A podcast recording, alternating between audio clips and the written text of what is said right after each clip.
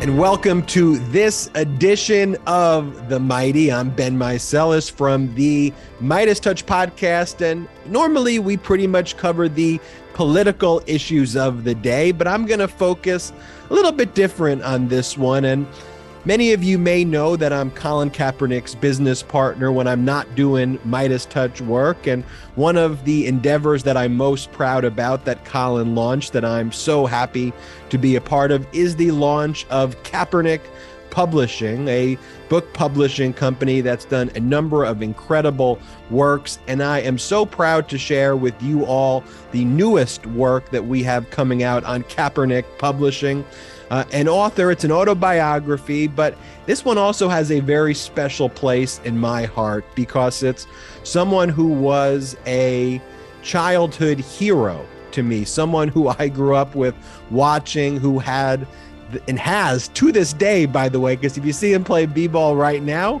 he's taken on some of the youngsters like no other, but someone with some of the greatest basketball skills in the history, but just an incredible person on and off the court, an incredible leader, a former player for the Denver Nuggets in the NBA before being blackballed from the NBA, which is covered in this story for taking a principled position, a position based on religion, engaging in prayer during the national anthem. And people like to think of the NBA as, oh, it's this incredibly progressive organization, but we can never forget what they did and what they still have done to Mahmoud Abdul Rauf. And so just incredible to share this autobiography that comes out October 18th. The book is called In the Blink of an Eye, an autobiography written by Mahmoud Abdul Rauf, co authored by Nick Chiles, published on Kaepernick Publishing. Mahmoud Abdul Rauf, welcome oh, to the Mighty. How are you? Hey, I won't complain. Thank you for having me. So I want to talk a little bit about, I want to geek out a little bit on the process of this book as you know, helping helping through the process. But your decision to work with Kaepernick on this book to publish this through Kaepernick Publishing, what's that been like? Um, how's the experience been working with Colin? Uh, can you talk to that a little bit? Yeah, well, it was, uh, I think it was a great marriage, so to speak. I mean, looking at uh, what he was able to not just accomplish in the, in the game of football, but the position that he took uh, social and politically. And then you reach back and you look at my history, and I, I think it was a connection that made sense. Uh, and it's been wonderful uh, working with him. Just the the way that uh, he has organized the whole business with authors, the authors of the book, and the publishing company is wonderful. Uh, working with Nick Chiles was was beautiful at the same time. Uh, it was a strenuous process for sure. having to just you know remember uh, as much as you can about your your life and, and putting that on putting that on paper. A very strenuous process, but a beautiful process nonetheless. Let's talk a little bit about your childhood and, and let's get into it because one of the things that I thought was remarkable uh, in the book is that you discovered that you could play the sport basketball at the highest level kind of by accident um, and right, you were just kind of goofing around, and everyone's like, "Do you realize that you may be like the greatest at this ever?" And you kind of just leaned into it in in high school and started setting records right away. But right, like it wasn't like you were playing basketball as some kids are taught, like as like a toddler. You kind of discovered it what late middle school, almost going into high school. No, actually. I was on a basketball court. I was uh, 10 years old. I was uh, on uh, elementary at Central Elementary School playing with my brothers because I flirted with a lot of different sports, obviously. Um, I was pretty fast, so I enjoyed watching track. I love uh, football, but basketball was something that just, just I felt naturally that I wanted to do when I woke up in the morning. But I can't say at that time that I knew I wanted to be an NBA player. Well, while on the basketball court with my brother and his friend, a lady named Miss Cookie came by. And I didn't even see her pull up, but I heard her. And she said, Come here, boy. And uh, so I came over, and little did I know that the basketball court that we were on at the time, right next to it, because I didn't see any cars in the parking lot. The uh, fourth grade team was practicing. And so when I walked up to her, she said, "Go and practice." I said, "Well, Miss Cookie, with all due respect, you're gonna have to ask my mother first. She said, "Don't worry about that. You you just go in there practice. I'll talk to your mama later." And when I went in, I remember it was a great day that I had, but I didn't know anything about organized basketball. I was just playing. I was just trying to score every shot, and uh, I did well afterwards. The the well during the process, the coach had told me, he said, "Look, son, you got to learn how to pass, right? If you're gonna play this game." I said, "Okay." And I made the team. The first game we had, uh, I remember vividly. I, I was nervous, like out of this world. Uh, didn't know truly what to expect because uh, we were just practicing more so, and we didn't go through how games start and all of this stuff. But he said, "Follow me." So okay. So when the game started, I just I just started to feel comfortable. The coach ended up saying, "Move out of his way." and just let him play. I ended up my first game scoring 21 points. And after that, it's like, man, this is what I want to do because the crowd, the the reaction I'd never seen before as it related to me. And I enjoyed it, everything about it. One of the things the book also explores um, is an undiagnosed diagnosis later discovered of, of mm-hmm. Tourette's. And can you walk us through kind of living with it, but not fully realizing what was going on and then kind of grappling with that and then and then learning what it was and when did you learn about it and how that impact your childhood? From a very early age it, it actually you know living with tourette syndrome um, i wasn't diagnosed obviously until the 11th grade. So all of that time uh, i had a name but i didn't feel comfortable with. My mother took me to the doctor and one doctor in my younger years it ended up saying that I have habits. They come and they go. So I would literally, the diagnosis was, what's wrong with you, boy? I have habits. They come and they go. This was my explanation. But early on, it started off with uh, blackouts. I would just, whether it's reading, uh, washing dishes, even a boxing match that I had with a with a friend of mine named Benny McGee. We were actually hands up, and we were going at each other. And there was a period when we bouncing, and and I would know after I came out that that's what, what was happening. And when I came out, all I heard was "whoa," and I looked at him, and then I started going, you know, going off. Uh, and he just kind of curled up. Benny's a tough dude, one of the toughest dudes in the neighborhood. But he was like, "Man, I, no, no, no, no, no." He said, "Man," they said he just like literally he said, "Man, you blacked out." He cut back so far, punched you in your face. And all I remember was just snapping to and looking. I, he didn't knock me out or anything. So it startled him. And I remember walking on my hands and blacking out and then landing on my head. And there was this huge hickey on my head. So that's how it started. And then it would just, I mean, it's it's like it's torturous, man, because from the moment you wake up, uh, you can't sit still. You try. You try to control your breathing, you try to control your body movements, but it's it's like nearly almost impossible to. And so you're trying to navigate going through school, you know, and, and learning. You're trying to navigate, you know, even playing basketball and and it's it takes a lot to try to uh, control, but you never fully control it.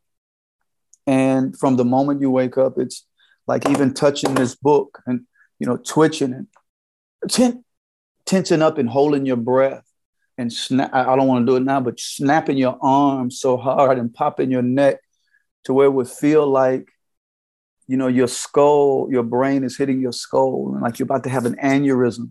And this is day in and day out trying to live with that. And, uh, you know, you just try to control it the best way you can. And that was undiagnosed, you say, and you talk about it in the book until 11th grade, right? And so, right. as you're going through uh, middle school and you start setting records pretty quickly. You realize you're pretty good at this basketball thing. Um, you go into high school, start setting records there right away. Um, did the growing up with Tourette's being undiagnosed did that in any way impact you think the way you played the game or how you played the game or or, or even after the diagnosis? Man, that's a great question. I definitely believe uh, living with Tourette syndrome enhanced not just basketball, but just enhance the way I would begin to look at the world, the way I would begin to look at people. Um, when you have a noticeable disorder, right, a noticeable challenge, even if you want it to be, I'm not saying people can't be, but even if you want it to be arrogant, right, it's hard to be because you you're an easy target to be picked on. Like, man, you got you can't even control your body. And you want to you want to run your mouth, you can't. But on the flip side of that, man, I wouldn't be the basketball player. I try, I've been saying this for years that that that I became without Tourette syndrome. Just even the struggles, man. So when you hear about people, whether it's dyslexia, whether it's Down syndrome, or whatever, you know, challenge that they may have, you sympathize and empathize with them more because you know what it feels like to go through these struggles. And just the just the act of having Tourette's is like being a perfectionist. Everything you do is like things that you're attracted to, right? It's like uh, you you want to make it perfect, and if it doesn't feel perfect, you have to continue. So, being on a basketball court, if the ball didn't feel right, if it didn't feel right going through the hoop, I'd have to repeat that over and over again. And then at the end of it, I would have this this drill that I would have to do that I would have to repeat that may last another hour and a half or so.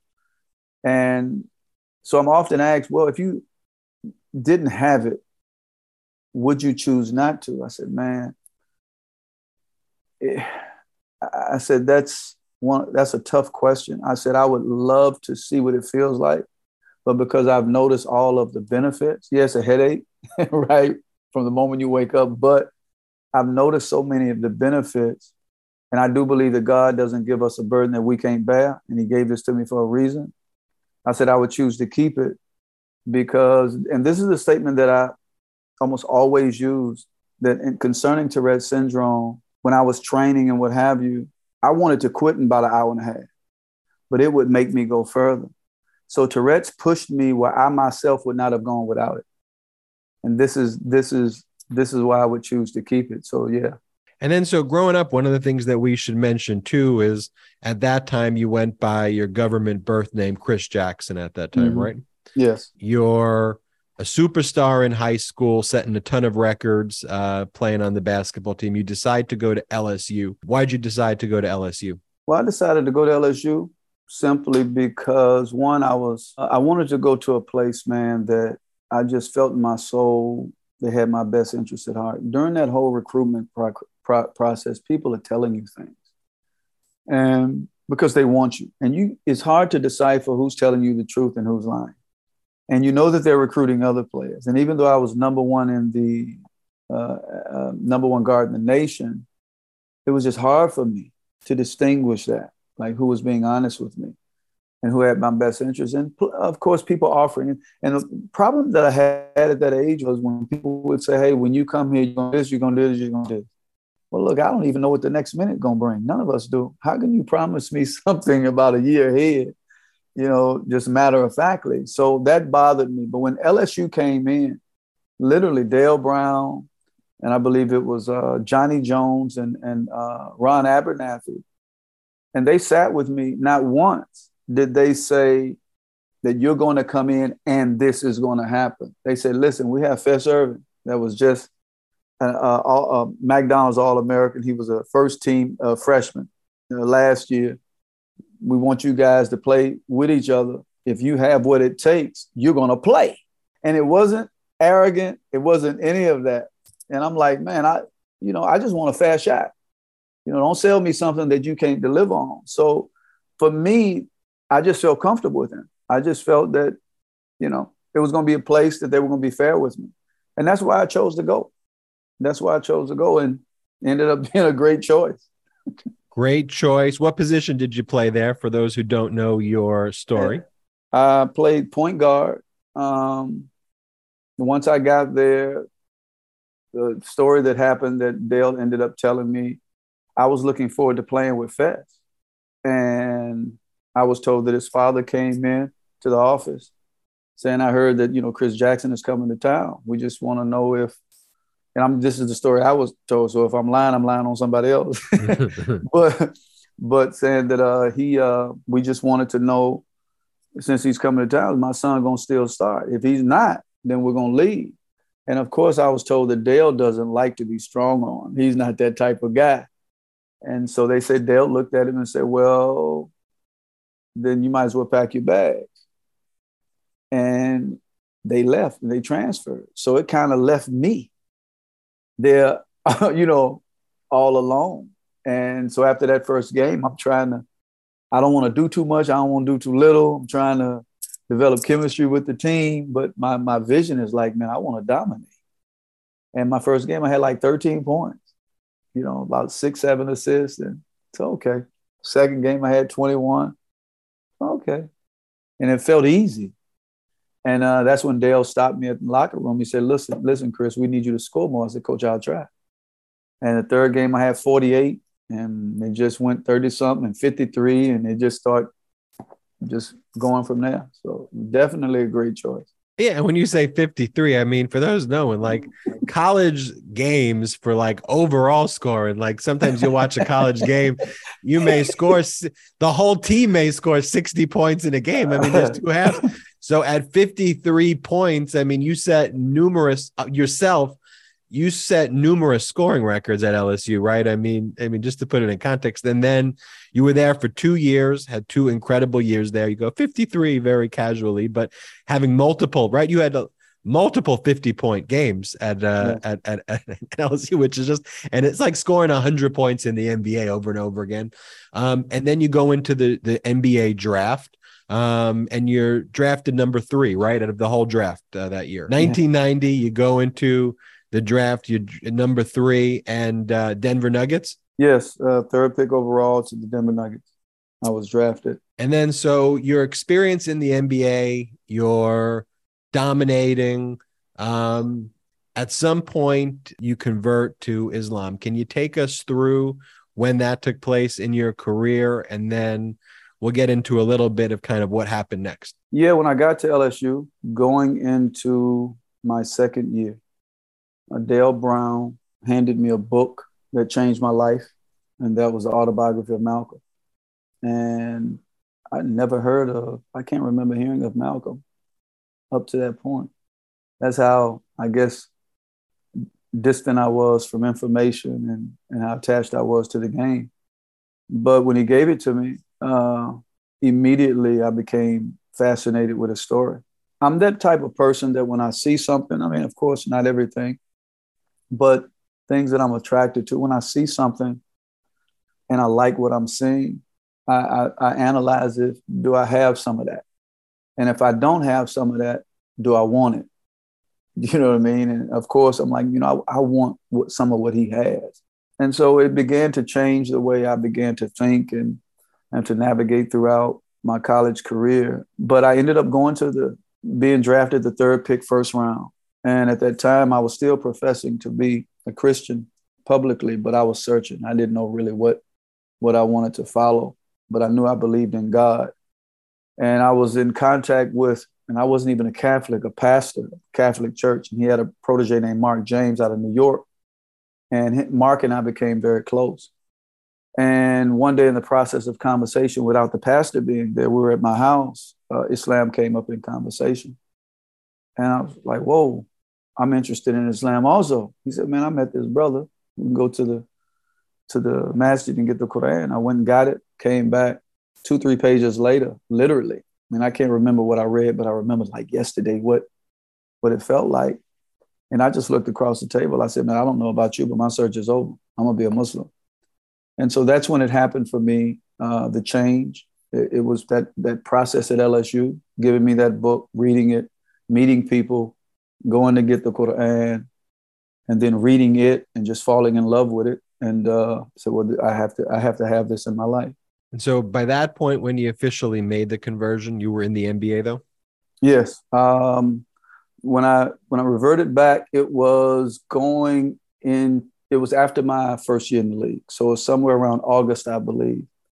I think it was after this this Salt Lake review they used to have in Salt Lake City, where the, the, the rookies would go after their first year in the league and they'd play games. So it was right after that. And did you find, I mean, you, you get into the NBA, third pick overall, crushing it, you know, the same way you were crushing it in college, you're crushing it there, um, you know, setting records, leading the team, uh, you know, in, in each season. Did you find though at some point, whether it was the coaches or other teams or even fans were treating you differently though after you converted? Did you notice any difference? I noticed more so initially from the team. And When I became a uh, Muslim, and it wasn't right away. At first, I think they looked, but more so, let's just see how he's going to go about it because there are a lot of look most of the players in the nba are christians. They're part of a religion right? But not every not everyone wear their religion on their sleeve right? Not everyone is seeking to truly practice what the book says. So they're probably thinking well he's just going to be a run-of-the-mill muslim just like a lot of run-of-the-mill christians i see not really practicing still doing crazy stuff or whatever. But I, I think it shifted for me when they saw that okay he's actually serious. He's reading a lot. He's having dialogue on the plane, on the you know on the buses. He's you know he's having all of these people that you know look different sometimes meeting him at hotels and they're staying up all night uh, sometimes into the next morning i don't know what they're doing in those rooms and also he's man he's looking to pray like before the game he's we're having meetings and he's in the locker room you know in the equipment room praying what is this this is different I think that's when it began to shift more so than anything. But I didn't notice so much a difference with the fans at all. You know, look, I'm a people's person. I engage people. No one that I can remember.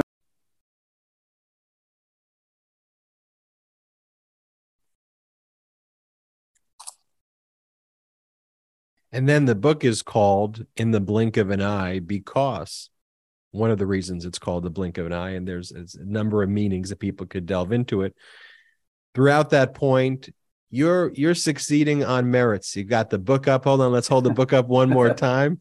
In the blink of an eye mahmoud abdul rauf that's a great looking cover too right yeah, there. And in the blink of an eye though everything we've talked about all the hard work you put in the meritocracy you put mm-hmm. in the work you're scoring you're winning, you're doing, and you are following your own religion.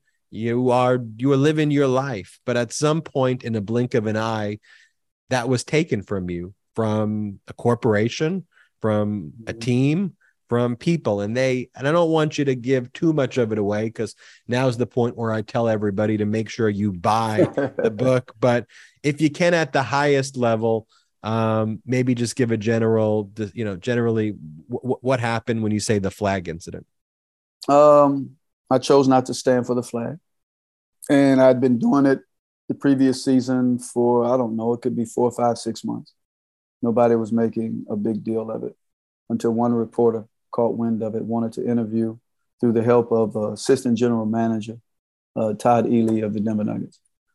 Uh, so, without giving too much information, um, the media came to um, shoot around. After that, I'm getting ready for the game that night. Bernie calls me to his office. People on the NBA get on the phone. We have a dialogue. After the dialogue, I'm told that I'm not welcomed, not even on the premises. I had to leave. Uh, I go home uh, before the next day, or it seemed, if not the next day, it was global news all over the world. And my career, as a result, began to fade away. And, uh, you know, statistically, empirically, what would happen next is impossible, but for the fact that corporations, people who I thought were supposed to be for free speech and tolerance and accepting of other ideas and Doesn't you exist. were doing you were doing it peacefully you were doing it you're doing it peacefully. You're not in people. You're not doing insurrections. You're not running right. up and attacking people. You are doing it privately, and people tried to take it away from you and did take it away from you. And so I'll leave it there. But in terms of what you're doing now, the work you're doing now, you're on the Big Three, uh, the basketball league, and as I said, you were you know, because I was there and I'd watch you play for the big three. You were you would crush it. You would still be you would still be running circles around some of the younger guys um, in the league. But maybe talk to some of the other work you're doing though as an activist and just trying to reach to uh, communities and speak to people about their rights. you know, outside of that, some of the things that that, that I'm engaged with, I, I, I do a lot of speaking engagements, uh, but also I try to connect with, not try to, I've connected with a lot of humanitarian organizations, and I've gone to Kenya and I've gone to Somaliland and different places to do the groundwork, you know, uh, to do work on the ground, trying to help as many people as I can. So those things have have never stopped. So pretty much wherever I'm needed, wherever there's a cause that I feel attached to, you know, my motto is that if there's something I'm capable of doing, I'm at your service.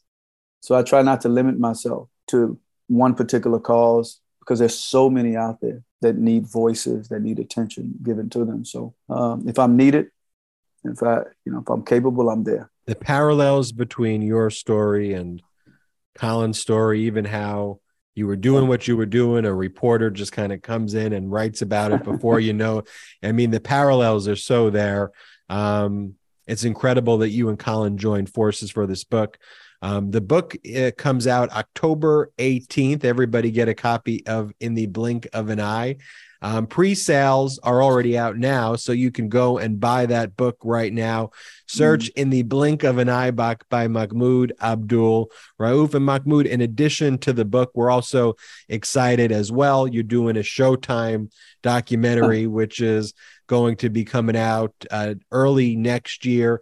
Date to be determined, but I'm just I'm really, really, really so happy and so glad that um, a light is being shined on your story. I mean, look, your head's down, you're doing the hard work every day, you travel in the country and travel in the world. But I'm so glad to see people outside of just the speaking engagements and people who know what you do are going to get to read about you in this book, are going to get to see you on the doc. Um, and I think the timing right now, too, with yeah. the what really freedom of speech means, what really, you know, our freedoms mean compared to kind of the gaslighting and other stuff that we see is more important now than ever. Any final words, Michael? No, I'm just look. It's I'm grateful that uh, Cap Publishing uh, believed in the story enough to want to support it, and everybody that was involved, including yourself, Tone, uh, Nick Chiles. It's something that I've been wanting to do for a long time, so it's finally here. So we're gonna see see how it goes. So I'm, I'm very grateful for that, and I want to thank you. Mahmoud Abdul Rauf, thank you for joining us on this edition of The Mighty. Again, everybody check out the book. Pre sales are available now. In the blink of an eye, book officially comes out October 18th, 2022. Mahmoud Abdul Rauf. Thank you.